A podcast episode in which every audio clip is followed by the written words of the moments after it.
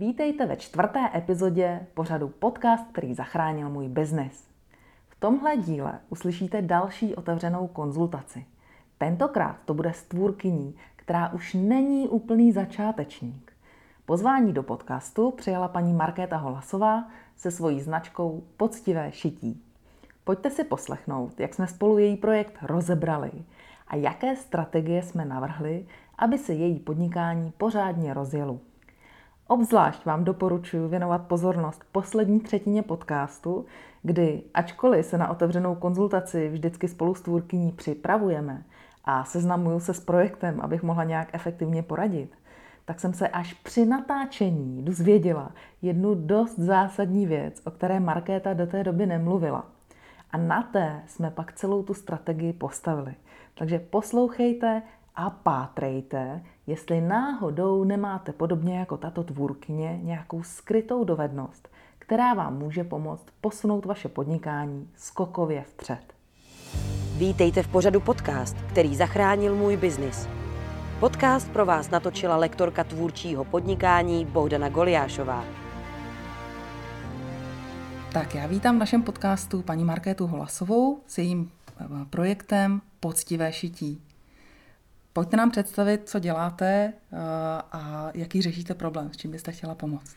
Eh, projekt Poctivé šití vznikl v roce 2016, kdy jsem mi v tom roce narodil syn a chtěla jsem pro, něj, pro něho kvalitní a nějaké hračky, které by nemělo jako každé dítě, protože každý rodič chce pro to své dítě to nejlepší a bylo to pro mě tenkrát hrozně moc důležité. A vzniklo to tím, že jsem ušela první látkové Pexeso, které jsem si zveřejnila na, na svém Facebooku a postupně se mi začaly ozývat kamarádky, známí a tak nějak se to dostalo do povědomí s tím, že o několik měsíců později jsem toto podnikání už uh, rozjela rozjela oficiálně, kde už jsem v podstatě začala nabízet i cizím lidem ty své výrobky a začala jsem rozšiřovat sortiment celkový. A v jakém stavu je to podnikání teďka? Moje podnikání je ve stavu takovém, že se mu věnuju, když v podstatě syn spí, a protože jsem ještě stále s ním na rodičovské dovolené. Uh, už mám uh, jednu švadlenu, která mě pomáhá s tím šitím, protože sama, i kdyby už to kapacitně nestíhám a ten čas, který jsem dřív věnovala šití a té formální administrativní stránce se poměrně změnil, protože předtím jsem z 80% šila, dnes už šiju tak z těch 40% a zbytek zabí, zabírá v podstatě ta administrativa balení těch zakázek, řešení se zákazníky a podobně. Uh-huh. A co je to, kam se chcete dostat? S čím byste chtěla poradit? Ráda bych v podstatě dotáhla to své podnikání za dva roky nebo za tři roky do takového stavu, aby mě mohlo v podstatě živit a chtěla bych eh, poradit, jak získat víc zákazníků a v podstatě jak se dostat do povědomí eh, těm dalším lidem, abych zasáhla co největší cílovou skupinu. Prostě, aby se toho hodně prodalo. Přesně tak. Mhm, výborně. Tak jo. A, takže já to vždycky dělám tak, že se na ten projekt dívám, jako kdyby to byl můj projekt, takže budu říkat, jak bych to dělala já, kdyby eh, poctivé šití byl můj projekt. Nejdřív se podívám na produkty.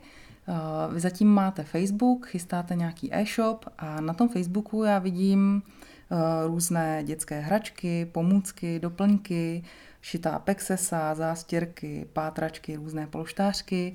Cenově teďka je to tak, já nevím, pexeso kolem 250-300 korun, zástěrky kolem 200 korun, pátračky kolem 250 korun, abyste měli představu, jak to vypadá.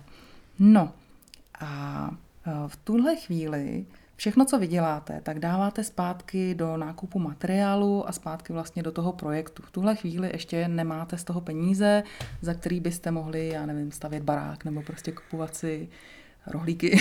Ne, ne, ne, to, určitě, to, to určitě nemáme. Eh, na začátku se do toho vložil v podstatě kapitál 60 tisíc, který v podstatě s ním ty dva roky hospodařím a pořád se to prostě otáčí, že co vydělám, to se vloží, protože se koupí stroj, látky, zásoby, takže mám na skladě nějaké výrobky, ale prostě čekají se, až se prodají a ty peníze se vrátí. Jasně. A takhle začíná většina z nás a zároveň ten cíl je, že někdy do tří let, kdy vám skončí rodičovská, tak byste chtěla, aby ten projekt vás už živil. jo, aby už z toho byly nějaký peníze pro rodinu. Dobře, takže Cenu vy si teďka vypočítáváte takovým koeficientem, kdy si volíte nějakou svoji čistou hodinovku a tu násobíte koeficientem 1,6. K tomu jste došla, takže v tom koeficientu máte různé režijní náklady, jako elektriku, spotřebu strojů, máte tam odvody. Ano, započítávám tam už odvody, mm-hmm. byť dělám na vedlejší činnost, je to z toho důvodu, že nechci za dva roky dojít k tomu, že skokově zdražím. Mm-hmm. To je, to je velmi rozumná věc, počítat s odvodama už na začátku, protože jinak ta cena potom skáče výrazně protože nahoru. zažila jsem to osobně u jednoho výrobce, který v podstatě, kdyby šel na živnost a potom přišel, že, si, že přišli pod firmu mm-hmm. a skokově zdražili asi o 100 korun a bylo to tedy jako poměrně velký náraz. Mm-hmm. Dobře, takže teďka uh, když já si řeknu, že, že byste měla třeba dlouhodobý cíl, já nevím, do tří let, aby vám to podnikání vydělávalo nějakých, já nevím, 20-30 tisíc, řeknu si průměrná zda, zhruba 30 tisíc, tak eh, co bych, co bych dělala, eh, kdybych tohle chtěla docílit? Já si vždycky na začátku dělám takový výpočet, kdy si počítám, jakože chci vydělat třeba 30 tisíc měsíčně a představuju si, že z těch výrobků, které máte, já nevím, třeba Pexeso za 250, že pokud tu výrobu delegujete na někoho a zaplatíte všechny ty náklady, že vám z toho může zbýt tak zhruba třeba 80 korun z toho jednoho Pexesa, to tak jako střílím od boku, ale představu si nějakou takovouhle částku. No zhruba tak nějak přibližně jakože čistého, mm-hmm. po odečtení těch odvodů. Jo, když si představím, že taková částka uh, mi zbyde z jednoho výrobku a já potřebuji vydělat 30 tisíc, tak mi vychází, že za měsíc bych potřebovala ušít a prodat 375 výrobků. To pro představu, když si to uh, přepočtu na pracovní dny, tak to vychází ušít a prodat uh, kolem 19 výrobků za den. To je hodně. No to je nereálné. Jo? Většinou, když člověk si tohle spočítá, tak uh, prostě jde dom dlob, protože jako vidí, že, že to skutečně není moc reálné.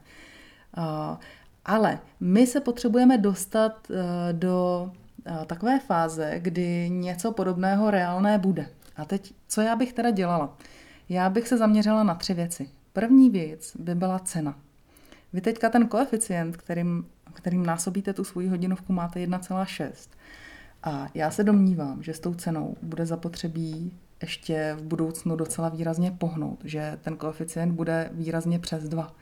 Dovedu si představit, že ta cena by se klidně u těch výrobků mohla zdvojnásobit.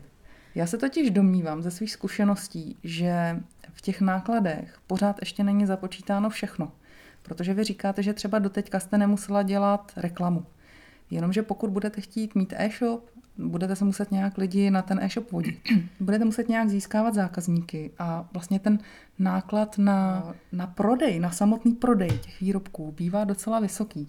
Zároveň pokud si chcete vydělat, tak musíte poměrně výrazně zvýšit náklad na svůj vlastní zisk, což je položka, kterou tvůrci zapomínají úplně nejčastěji v těch rozpočtech. Takže já když to takhle, jako když si od boku úplně jenom střelíte a představíte si, že byste měla najednou všechny ceny zdvojnásobit, tak většinou člověk je z toho jako trošku špatný, ale aby člověk opravdu mohl jako vydělávat tak, aby ho to živilo, tak velice často k tomuhle kroku musí dojít. A potom celý to, celá ta strategie toho podnikání je o tom, jak ty vyšší ceny ustát, jak za i ty vyšší ceny prodat.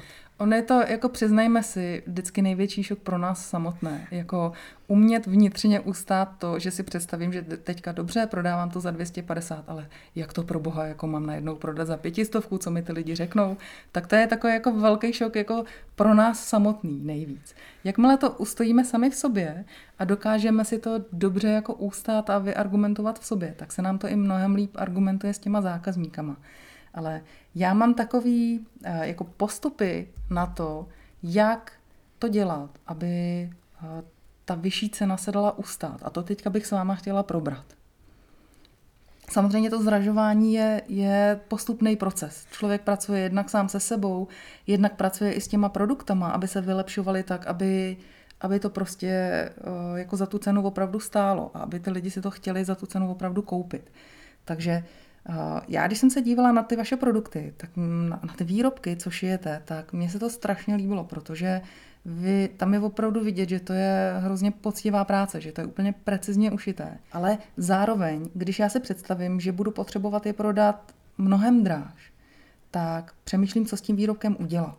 Já bych z těch výrobků udělala takový, já tomu říkám, geniální produkty.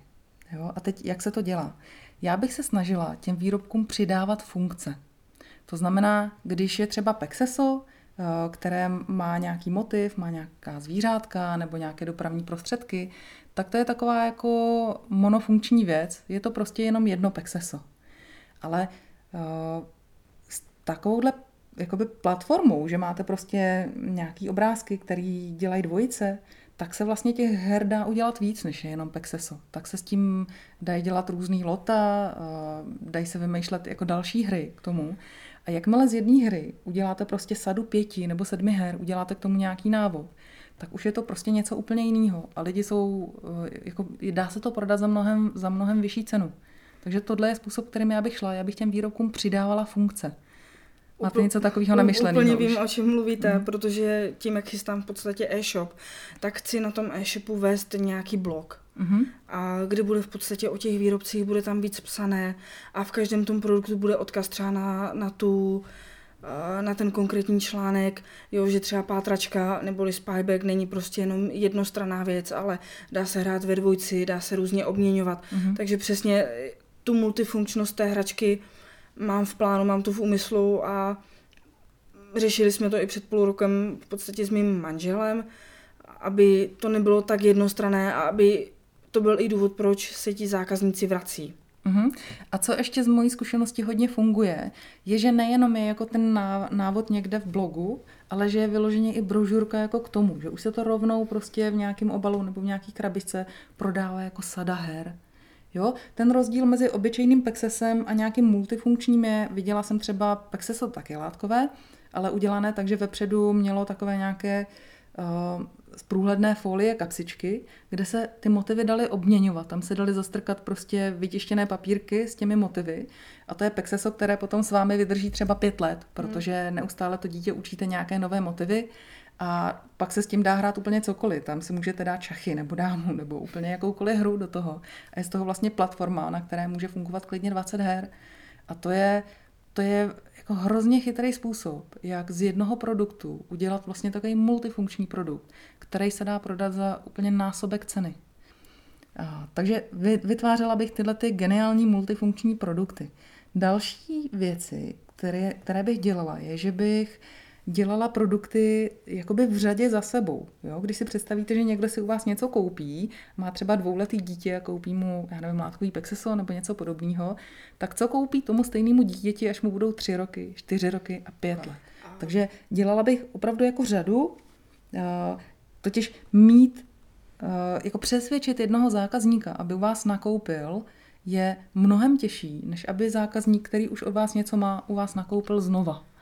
Takže bych se snažila prostě toho zákazníka si chytit, někdy když to dítě začne používat eh, hračky a chtěla bych, aby ten zákazník se mnou šel třeba pět let. No a mně se stává právě pravý opak, že těch vracejících zákazníků je prostě pár třeba za ty dva roky možná do desíti. Mm-hmm. Jo, a zbytek jsou všechno v podstatě prvoobjednat prvoobjednavatele. Mm-hmm. Já se domnívám, když se dívám eh, na to portfolio, který máte, pro mě třeba, jako když se na to podívám z pohledu rodiče, tak uh, to prostě děláte dva roky. Pro mě to portfolio je ještě pořád jako hrozně malé. Mm-hmm. Já bych tam potřebovala jako těch stupňů a mezi stupňů mnohem víc. Já bych tam potřebovala prostě, já nevím, třeba 50 produktů a mít opravdu jakoby ty stupně toho, co to dítě zvládne, jako úplně pokrytý. Jo, a to, co, co to dítě chce naučit. Já se domnívám, že je to tímhle, eh, z tohohle důvodu, že, že těch produktů tam prostě není na to dostatek. Takže tu řadu bych, jako vyplňovala bych ty mezery a snažila bych se zaplnit celou tu řadu, eh, aby ten zákazník prostě se mnou mohl být třeba těch pět let. No, takže dělala bych řady. Další věc, kterou bych dělala, dělala bych kromě řad ještě sady. To znamená eh, věci, které mají společné nějaké jedno téma. Eh, vy tam třeba máte zástěrku na vaření, která stojí, já nevím, kolem 200 korun. Já bych vyrobila celou kuchyňskou sadu. Zástěrku, s těma rukavicemi, jak se to jmenuje? Chňapky. S chňapkama. Uh, k tomu nějaký prostíráníčko dětský, celou takovou kuchyňskou sadu, kde by byla vlastně spousta věcí. A ta sada by klidně mohla stát třeba 2-2,5 tisíce. Sady, sady jsou v plánu, mám teda, trochu mě vylekala ta sada za 2,5 tisíce, ale je to o tom, že jsem neměla nikdy tak drahý produkt, protože můj nejdražší produkt byl kolem 800-900 a už jsem vnímala, že to bylo hodně. Jo, mm-hmm. že už nešlo to tak často, nebyl ten odbyt takový, jaký byl a ten produkt jsem po asi třech měsících stáhla radši z prodeje. Mm-hmm. Uh, jde o to, jakou si najdete cílovou skupinu mm. a já bych hledala cílovou skupinu, která je ochotná tyhle ty dražší věci kupovat.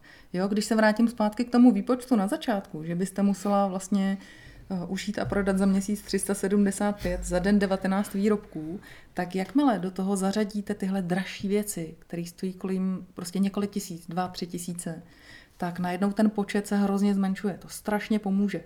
Z mojí zkušenosti, vždycky, když jsem prodávala, tak já jsem taky měla jako takový velký portfolio produktů a cen, kdy nejlevnější začínaly třeba na 250 a nejdražší stály několik tisíc. A u mě vždycky tu tržbu ty levné věci dělaly tak jako z poloviny, ale z té druhé poloviny ty drahý. A vždycky, když přišel někdo a koupil si něco za 2,5 tisíce, tak ta tržba strašně skokově naskočila. A to je, to je prostě něco, co hrozně pomůže. Eh, a já to vidím, ty lidi, kteří zůstali a jakoby nezačali zařazovat ty drahé věci, tak mají prostě tržby, eh, i když prodávají jakoby třeba poměrně stejné věci jako já, třeba o 40-50% menší. Ty drahé věci vám to jako velice rychle a chytře navýšejí. Vy to zatím prodáváte takovým těm maminkám, které řeší s jakými hračkami si děti hrají, aby to byly kvalitní, nezávadní, nezávadné hračky, aby to mělo nějakou duši, aby to dítě se u toho něco naučilo. To znamená, oslovujete různé takové ty Montessori skupinky. To je dobrá cílová skupina, protože lidi, kteří jsou jakoby v těch Montessori skupinách jsou lidi, kteří jsou ochotní docela investovat do těch hraček, jsou zvyklí na to, že kvalitní hračka není prostě za pět korun. A na druhou stranu, já bych ještě se snažila být jako hodně chytrá a snažila bych se přidat ještě další cílovou skupinu, kam bych mohla zase prodávat ty velké drahé hračky. Já bych se snažila oslovovat instituce. Já bych zkoušela prodávat do školek. Vy jste tady třeba Eh, mluvila o těch pátračkách. Pro toho, kdo neví, co je pátračka, tak já tam přidám fotku nějakou, mm-hmm. nějaké vaší pátračky, aby, abyste viděli, to je takový ploštářek, kde eh, jsou nějaké peletky a v tom jsou různé příšerky nebo různý obsah to má. Ty peletky se přemačkávají a ty příšerky se v tom hledají. Je to napínavé a děti to baví.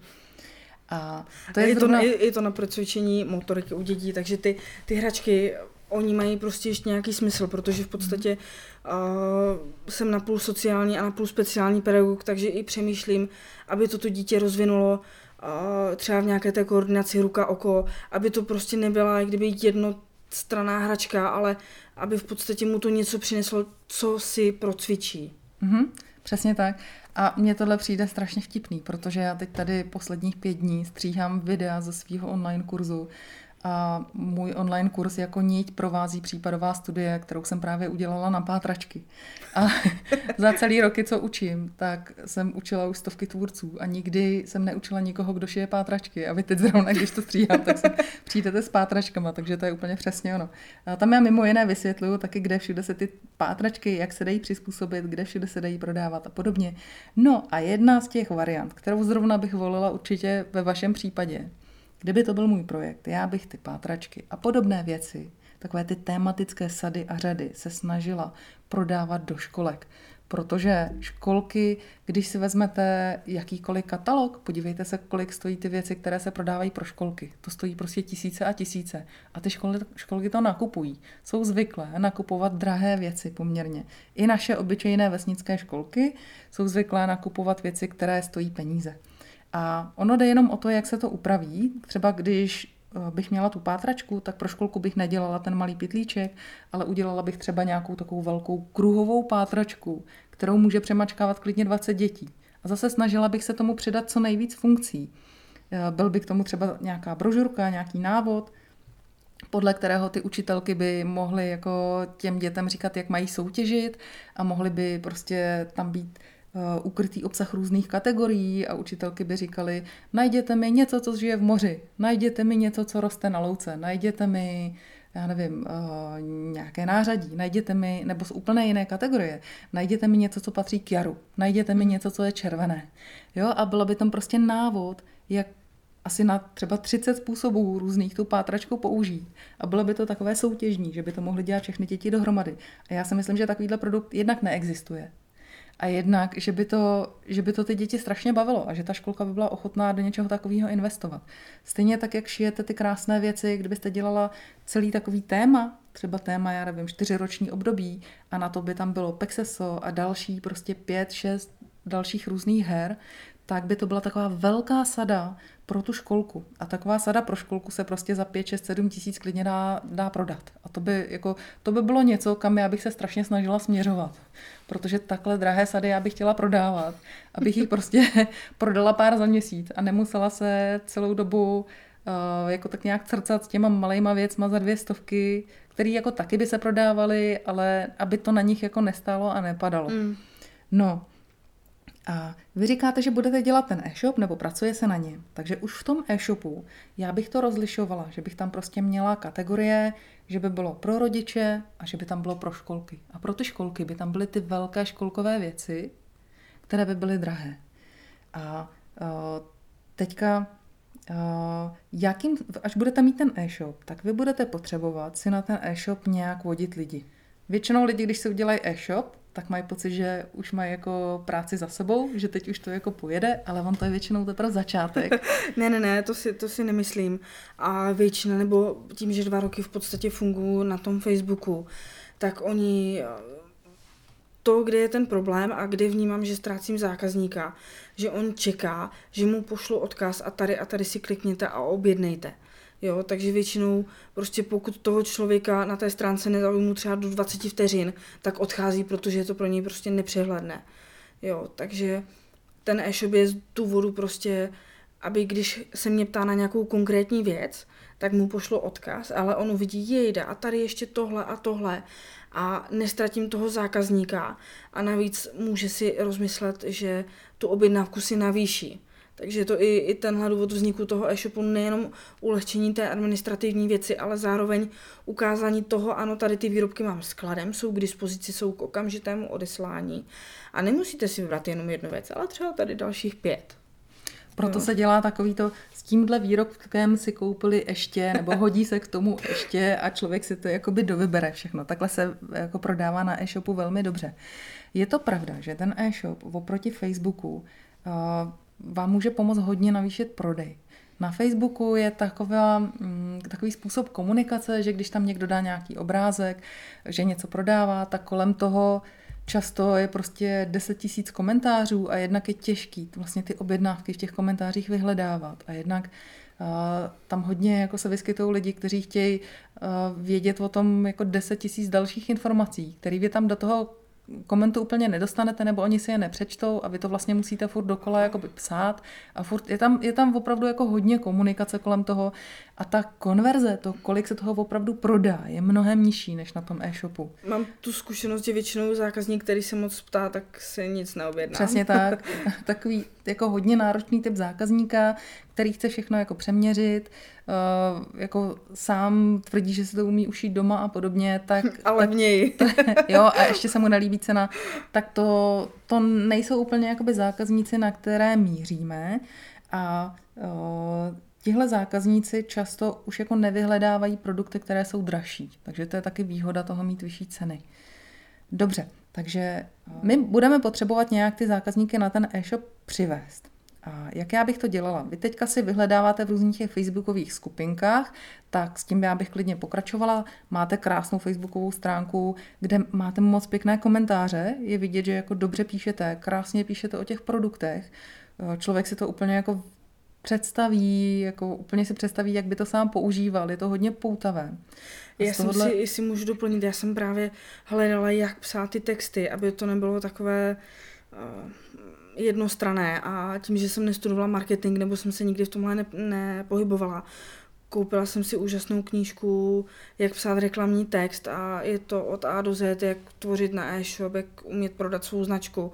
A ne, že bych to četla úplně dopodrobná, ale některé ty věci jsem si s tama vytáhla a některé ty věci byly kolikrát užitečné. Třeba jak mířit prostě na zákazníka svým vlastním příběhem a přidat svoji zkušenost a on se do toho hned vžije, že ten příběh mnohem víc prostě prodává. Mm-hmm. Jo, ale ty příběhy všechny jsou opravdu reálné, nemám potřebu prostě smýšlet, vychází prostě z toho života, protože život s dětmi je poměrně pestrý. Mm-hmm. Ale myslím si, že je důležité, abyste si uvědomila, že tohle je vaše silná stránka, ty texty, protože i lidi, kteří na to přijdou životem tak, eh, a mají, mají nějaký svůj projekt a něco prodávají, tak často to prodávají stejně jako stylem představuju vám nový výrobek, který má tuhle funkci, místo toho, aby, aby to opravdu byl text, který dobře prodává. Mimochodem na tu knížku v poznámkách potom dáme odkaz, mm-hmm. aby se lidi na ní mohli podívat. Děkujeme za doporučení.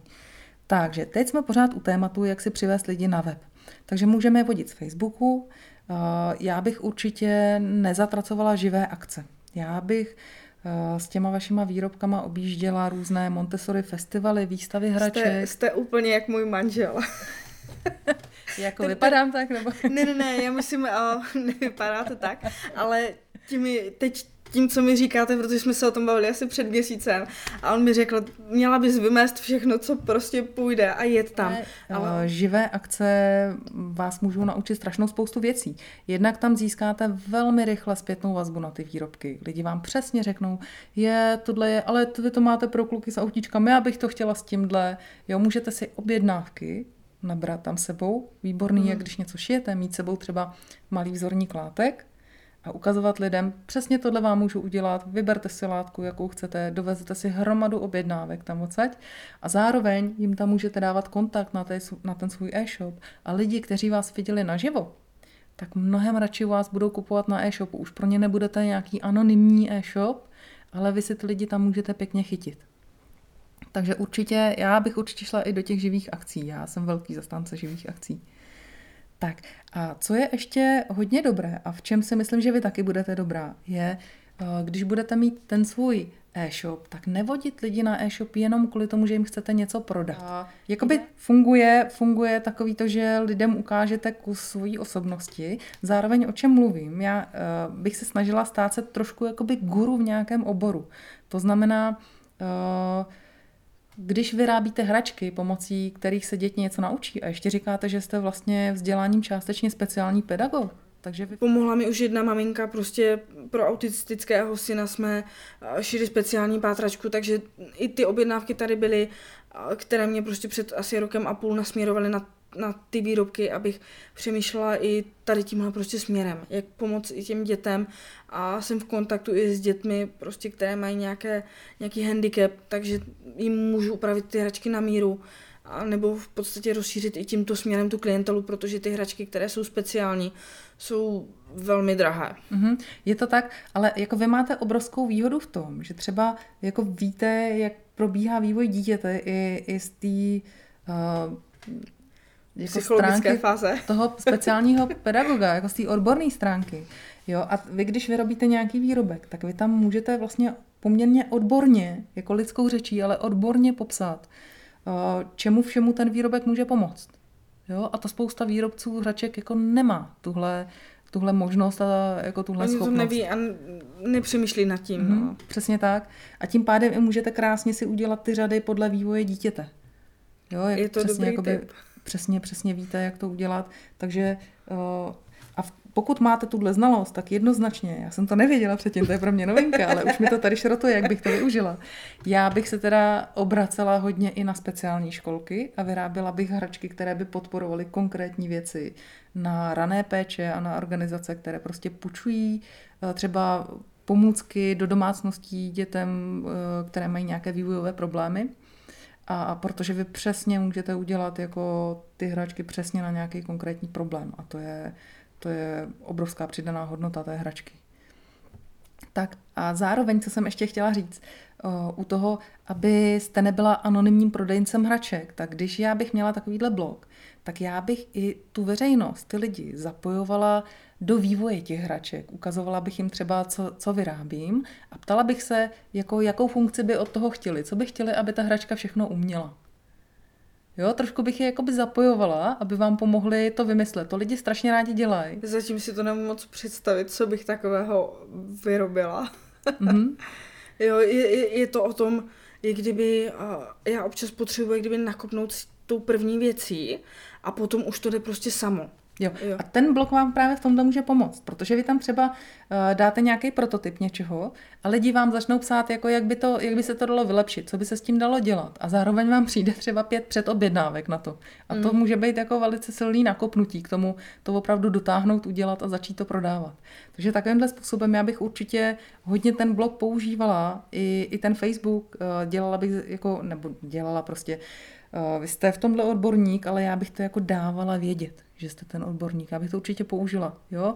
My jsme se tady skoro hodinu bavili o tom, že vyrábíte hračky a já jsem celou dobu vlastně nevěděla, že máte vzdělání jako speciálního pedagoga, který je těžce relevantní k tomu já oboru. Moc, já moc o tom nemluvím, jakože já nechci nějak jako uh, říkat prostě lidem na odiv prostě ano, tak jako mám něco vystudováno, prostě mm-hmm. jo, nějakou jako vysokou školu, protože mně to nepřijde prostě, jak kdyby uh, rozumný, já, já chci být s těma lidmi jak kdyby na stejné úrovni, já nechci jo. být prostě, že jsem tady ta a nějakým mm-hmm. způsobem se povyšovat.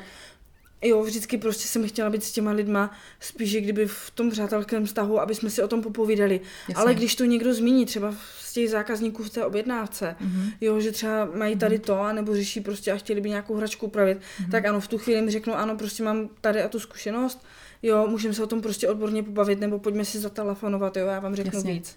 Ano, a co já bych teda dělala jinak je, já bych se nesnažila se povyšovat na ty lidi, jo, já, to, to není o tom, že těm lidem říkáte, podívejte se, jaký já jsem jako obrovský odborník, prostě a všichni mi tady budete stát u nohou, ale je to o tom, že vy tohle říkáte o těch svých výrobcích. Ty výrobky jsou geniální, ty výrobky jsou vymakaný proto, že byly vymyšleny někým, kdo tomu opravdu rozumí, tomu vývoji. E, jako třeba mm-hmm. psychomotorskému vývoji dítěte. Jo? A vy, když tohle to neřeknete dopředu, jakože že vlastně v tomhle jste odborník, tak ty lidi ani nevědí, že se vás na to můžou zeptat. Tak otázkou potom je, kde tady ty informace v podstatě kdyby psát. Jestli mm-hmm. k tomu výrobku, jestli v nad tou kategorií v podstatě máme kdyby, uh, mám to namyšlené tak, že každá kategorie má kdyby krátké úvodně, kdyby slovo na pár vět, anebo jestli to dá do úplného popisku a homepage prostě toho e-shopu. Jo, že mám tady ty mhm. možnosti, mm-hmm. uh, mám tady a takové a makové vědomosti a pokud chcete, tak se můžete v tomhle na mě obrátit. Mm-hmm. Jo, já bych, já řeknu, jak bych to dělala uh-huh. já. Eh, já bych na tom e-shopu určitě budete mít kategorii o mně, jako o výrobci. Ano. A zmínila bych tam nejdůležitější věci, že jsem speciální pedagog, jsem matka a zároveň uh, rozumím tomu řemeslu. A vy to kombinujete, vy jste takový hybrid, který kombinuje tyhle tři věci a vznikají vlastně úplně vymakané hračky pro děti, protože vy umíte kombinovat tyhle obory. A pod to dolů někam bych dala jako spolupracuju s, nebo pomáhají mi a tam by byly mm-hmm. zmíněni všichni ty lidi, kteří se jako podílejí na tom mým projektu. Jo? No a co jsem chtěla říct, my jsme teďka se bavili o tom, jak tu uh, zprávu o té odbornosti dostat i do těch mm-hmm. výrobků k tomu e-shopu. Takže za A měla bych tady tu sekci o mně, kde by to vyloženě bylo napsáno, že jsem speciální pedagog a proto vyvíjím hračky tak, aby prostě pomáhali tomuhle a tomuhle, protože tomu rozumím. Jo? A potom zároveň bych určitě někde v tom blogu nebo někde, někde na webu měla nějaký články, nějaký jako vývojový stupně dítěte a co kdy má dítě dělat, eh, jaké pomůcky tomu můžou pomoct. A tam bych rovnou měla odkazy na ty konkrétní produkty, takže něco jako součástí toho blogu, založit i v podstatě jsem tam nějaký ten článek, kdyby trošičku odborněji se na to podívat. Jo, Rozumím tomu jako... správně. A nebo udělat v podstatě kdyby nějakou samotnou sekci, kde bude popsány občas třeba nějaké to vývojové stádium. Mm-hmm. Já bych klidně udělala samostatnou sekci. To z vás udělá jakoby většího odborníka, než když to bude nějaký článek zapadlý v blogu. Mm-hmm. Jo, takový, že nevíte, co chcete pro dítě, podívejte se, v jaké je zrovna jako mm-hmm. vývojovém stádiu a co mu nejvíc pomůže. Jo? A tam si prostě najde rodič, ve kterém vývojovém stádiu má dítě a co by teďka mělo rozvíjet a rovnou tam můžou být odkazy je, na ty hračky. To je úplně geniální nápad a te, teď se tluču do hlavy, že mě to nenapadlo dřív. No a zároveň, zároveň, když budete mít ty produkty, tak u těch produktů, u těch jednotlivých hraček, hned bych psala vlastně, co ta hračka umí. Co tomu mm-hmm. dítěti může poskytnout ta hračka. A zase z toho, zase z toho, z té hračky by byl odkaz zpátky na tu nějakou tabulku nebo nějaký prostě mm-hmm. ten graf toho vývoje toho dítěte, aby se ten rodič mohl podívat, co teda ještě jako dalšího. Jo? A mohlo by to být přímo i rozdělený jako do těch kategorií, uh, že já nevím, prostě uh, tuhle stránku psychomotorického vývoje umí podpořit ještě tahle, tahle, tahle a tahle hračka, která tady je. A tím pádem jsme zase u té provázanosti, aby ty hračky šly postupně za sebou. Přesně tak. Mm. A zároveň vy tam jako u, u těch výrobků neříkej, neříkáte jako podívejte se, jaká já jsem dobrá, že jsem to vyrobila a já tomu všemu strašně rozumím, ale vy rovnou tam jako by mluvíte vlastně jakoby lehce odborně, mm-hmm. takovou populárně naučnou, naučným způsobem o těch, o těch výrobcích a člověk hned se může podívat, co to dítě rozvine. Jo? A už z toho textu je vidět jako ta vaše odbornost. Nemusí to být jako nějakou násilnou formou, ale takovou jako příjemnou formou pro toho rodiče. Takže když to ještě jenom jako zrekapituluju, tak bych dělala tři věci. Zvyšovala bych cenu, dívala bych se na produkty, stavěla bych ty řady a sady a dělala bych ty drahé produkty, dívala bych se na cílovku, snažila bych se prodávat i do institucí. A pak jsme přišli vlastně na to, že jste speciální pedagog, takže jsme se toho hned chytili a začali jsme to využívat a celý ten projekt jsme jako na to našroubovali tak, že, že jste vlastně odborník v tom tématu, a můžete tomu přizpůsobit jak ten web, tak celou komunikaci kolem toho. A teď bychom si ještě mohli říct jenom na závěr vlastně, jaké by byly priority, protože my jsme si řekli poměrně hodně věcí, z toho člověk může mít práci na tři roky dopředu, z toho, co jsme si řekli. Já to vidím tak na deset. no. Takže já, já vždycky na, na konec konzultace, aby člověk neodešel úplně jako s migrénou z toho, tak říkám jako teď, co bych si z toho hlavní vzala a čím bych začala. Eh, zase vzala bych si z toho tři věci. Začala bych postupně zvyšovat ceny, tak jako po 30-50 korunách plíživě pomalinku mm. směrem nahoru, ať z toho zákazníci nejsou jako ve velkém šoku. Začala bych postupně rozšiřovat portfolio těch produktů a eh, začala bych vyvíjet ten systém, eh, který nasadím na ten web, jak, jak tam budu, jak tam budu jako to všechno stavět na té svojí odbornosti, jak tam mm-hmm. udělám prostě nějakou tu osu vývoje toho dítěte, na tomhle bych pracovala. Podle toho bych krásně pak dělala ty produkty a vy říkáte, že váš manžel je programátor, takže vám s tím pomůže, to je úplně ideální situace. I když na druhou stranu znám několik tvůrkyň, které rok dělali s manželem web a pak si objednali někoho jiného, protože ten Kovažova zaplacený člověk jim to udělal mnohem rychleji. Nějak to pak doma ustáli, ale fungovalo to. tak, takže to by za mě byly všechny rady. Máte ještě nějaký dotaz? Napadá mě těm produktům, ale nevím, jestli to není úplně jak kdyby svým způsobem hloupá otázka, ale kolik je ideální počet produktů?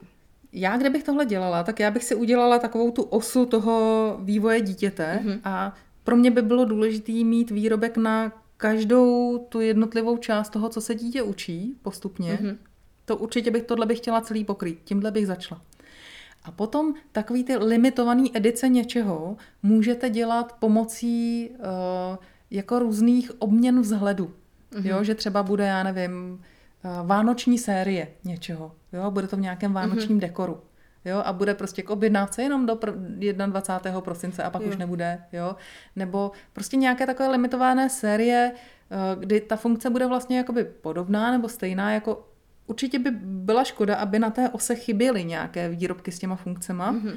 a, ale přidávala bych takové jakoby vychytávky vzhledové, jo, který, že, že prostě od nějaké látky máte jenom nějaké omezené množství, mm-hmm. takže, takže je to prostě limitovaná série, tohle bych určitě dělala. No a to, které výrobky, kolik od čeho, od jaké kategorie, to se strašně těžko určuje dopředu. Nejlíp je to, když si člověk prostě udělá prototyp a dá, do toho, dá ho do toho e-shopu a pak vidí, hmm. jak se to prodává. Z některých produktů se stanou takové hero produkty, které se prodávají pořád a furt dokola strašně moc.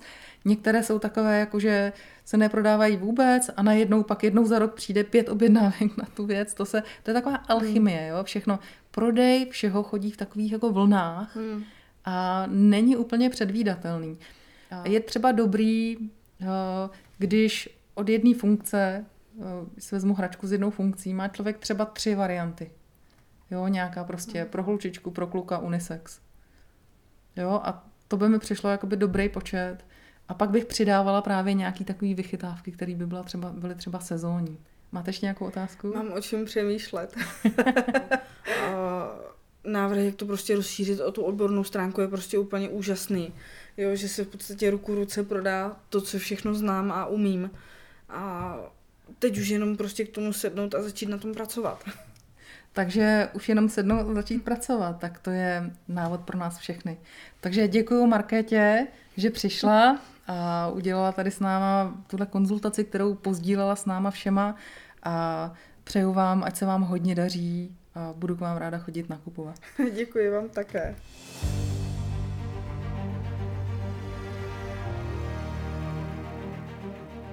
Slyšeli jste Markétu Holasovou s jejím projektem Poctivé šití. Doufám, že pro vás byla tahle otevřená konzultace užitečná. A teď, co můžete udělat pro sebe? Pokud chcete podobným způsobem rozebrat váš projekt, přihlašte se do podcastu. To můžete udělat hned dole na stránce s podcastem. Pokud se chcete vzdělávat, aniž vás u toho poslouchá celý národ, tak máte tyto možnosti.